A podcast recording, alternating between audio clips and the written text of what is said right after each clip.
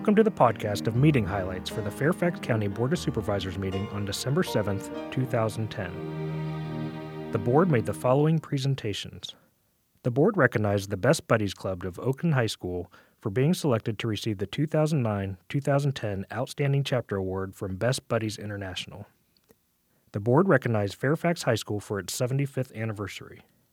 The board recognized Nicole Ferraro for establishing the Bite Me Cancer Foundation to raise funds for cancer research and to help children and teens with cancer. The board recognized Morteza Salahi for his years of service to Fairfax County as the Virginia Department of Transportation Northern Virginia District Administrator.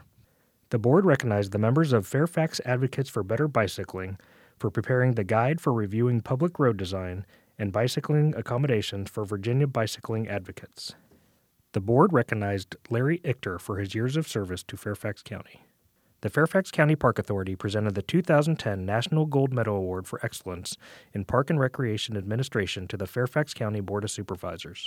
The Park Authority received the Parks and Recreation industry's highest honor from the American Academy for Park and Recreation Administration in partnership with National Recreation and Parks Association. The board presented the Lawrence V. Fowler Award to Harold L. Strickland. The award recognizes the distinguished service of a longstanding member of a Fairfax County board, authority, commission, or committee whose exceptional service contributed to the overall quality of life in the community. Strickland has been the sole district representative on the Fairfax County Park Authority Board since 1992. The board adopted the 2011 legislative program for the Virginia General Assembly.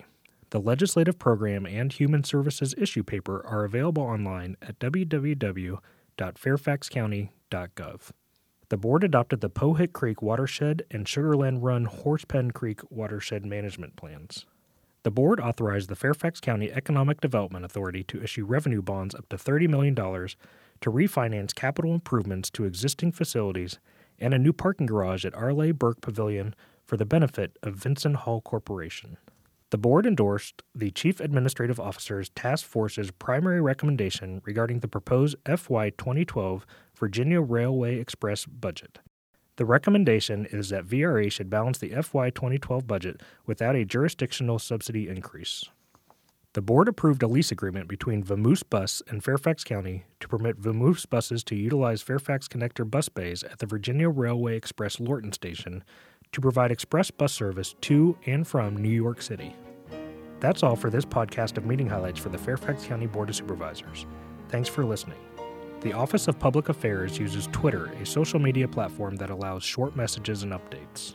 Highlights of Board of Supervisors meetings were covered live on the county's Twitter page at www.twitter.com/Fairfax County.